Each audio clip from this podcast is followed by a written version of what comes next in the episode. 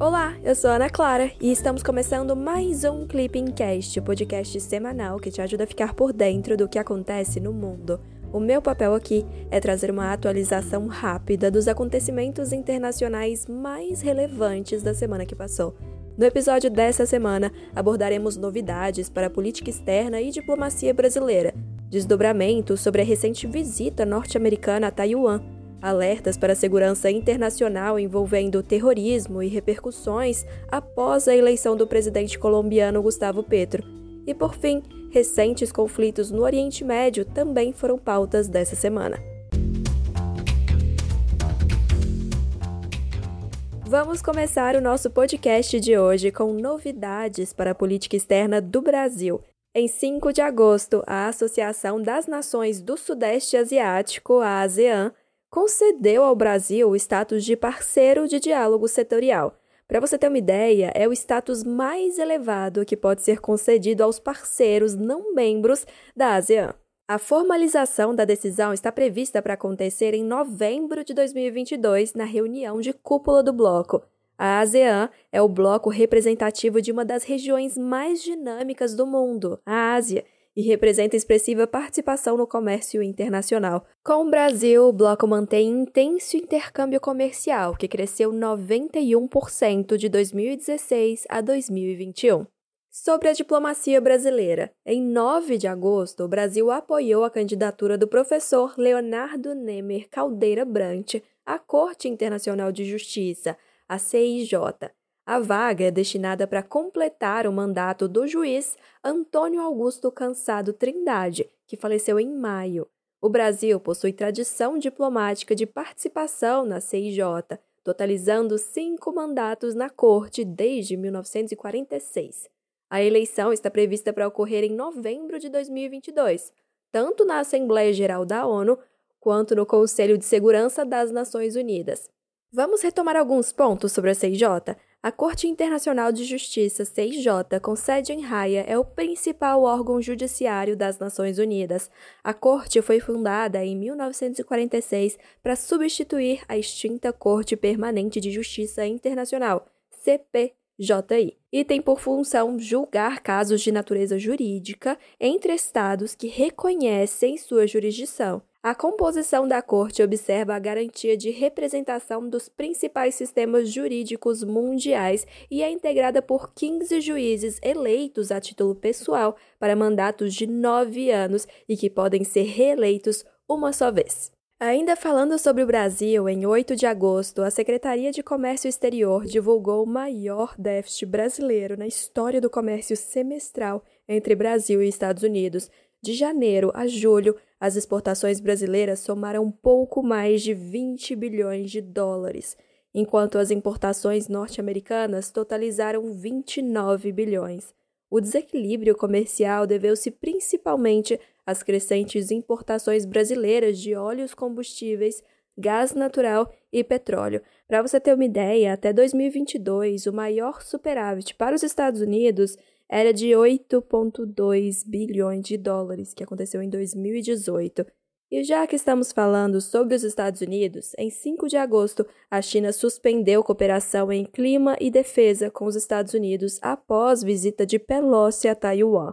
A iniciativa se deu em resposta à visita da presidente da Câmara de Representantes, que aconteceu mesmo após a condenação por parte do governo chinês. A cooperação na área climática se refere ao acordo celebrado em dois mil e vinte e um, na vigésima sexta Conferência das Partes em Glasgow, na Escócia, em que as duas superpotências se comprometeram a acelerar os trabalhos conjuntos em ação climática. Na área da defesa, reuniões com líderes militares sobre segurança foram canceladas. Ainda sobre os acontecimentos do continente americano, em sete de agosto, Gustavo Petro tomou posse como primeiro presidente da esquerda na Colômbia. A prioridade do mandato de Petro é o enfrentamento à fome e a realização de reformas socioeconômicas. Em relação à política de drogas, o presidente prometeu retomar negociações com o Exército de Libertação Nacional e com os ex-membros das Farc, que rejeitaram o acordo de paz de dois mil e dezesseis. O chanceler brasileiro, Carlos França, representou o Brasil no evento de posse. Mas vem cá, vocês estão lembrados do acordo de dois mil e dezesseis? Pois é, vamos relembrar isso. Em setembro de dois mil e dezesseis, o então presidente da Colômbia, Juan Manuel Santos, e o comandante das Forças Armadas Revolucionárias da Colômbia, as Farc, assinaram um acordo de paz para pôr fim a cinquenta e seis anos de conflito armado no país. A proposta de acordo foi rechaçada pelos eleitores colombianos. Então, o governo reformulou alguns termos. Em vez de submetê-lo novamente às urnas, preferiu remeter o texto diretamente ao Congresso, que aprovou o conteúdo, contemplando grande parte das mudanças propostas pela oposição. Os treze mil guerrilheiros que aderiram ao acordo entregaram suas armas à ONU e entraram em processo de desmobilização, numa transição gradual para a vida civil. Na eleição nacional de dois mil e dezoito, foram reservados cinco assentos na Câmara e outros cinco no Senado para ex-integrantes da guerrilha, que se converteu em partido político, Força Alternativa Revolucionária do Comum, mantendo a sigla Farc. Ó, oh, e a Colômbia deu o que falar esses dias, hein?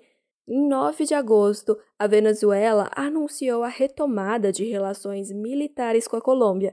A retomada aconteceu dois dias após a posse de Gustavo Petro como presidente, que tinha a reaproximação dos dois países como uma de suas propostas eleitorais. As relações entre Colômbia e Venezuela estão em crise desde dois mil e quinze, quando a fronteira foi fechada após atritos atribuídos por Nicolás Maduro ao paramilitarismo colombiano. E falando em segurança internacional, em nove de agosto, o subsecretário-geral do Escritório de Combate ao Terrorismo da ONU alertou para a ameaça do Estado Islâmico. Segundo Vladimir Voronkov, o fato de o grupo ter aumentado o uso de drones no último ano e intensificado sua presença em espaços digitais pode direcionar a atuação do terrorismo para zonas que não sejam necessariamente afetadas pela violência. O subsecretário observou a necessidade de os estados tomarem iniciativas que não envolvam ações militares na luta antiterrorista.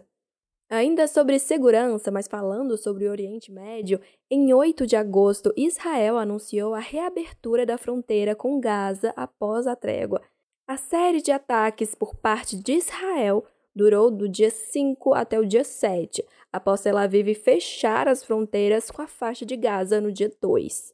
O cessar-fogo foi anunciado no domingo, com a mediação do Egito, e entrou em vigor no dia sete. Em relação aos acontecimentos envolvendo o Líbano, em nove de agosto, o Hezbollah libanês divulgou ameaças contra Israel sobre a disputa no Mediterrâneo Oriental.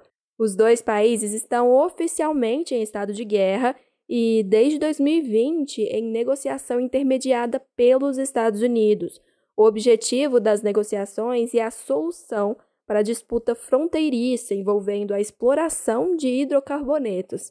As reivindicações libanesas incluem parte do território, que, segundo Israel, é localizado em sua zona econômica exclusiva.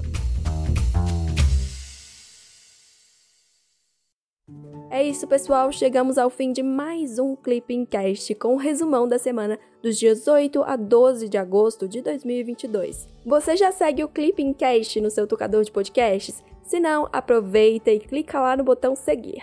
Assim, você não perde nenhum episódio. Falando em episódio, o que, é que você achou desse? Manda mensagem pra gente lá no nosso Instagram, o arroba clipping_csd. Queremos melhorar o Clipping Cast e a sua opinião é fundamental. Até semana que vem. Tchau, tchau!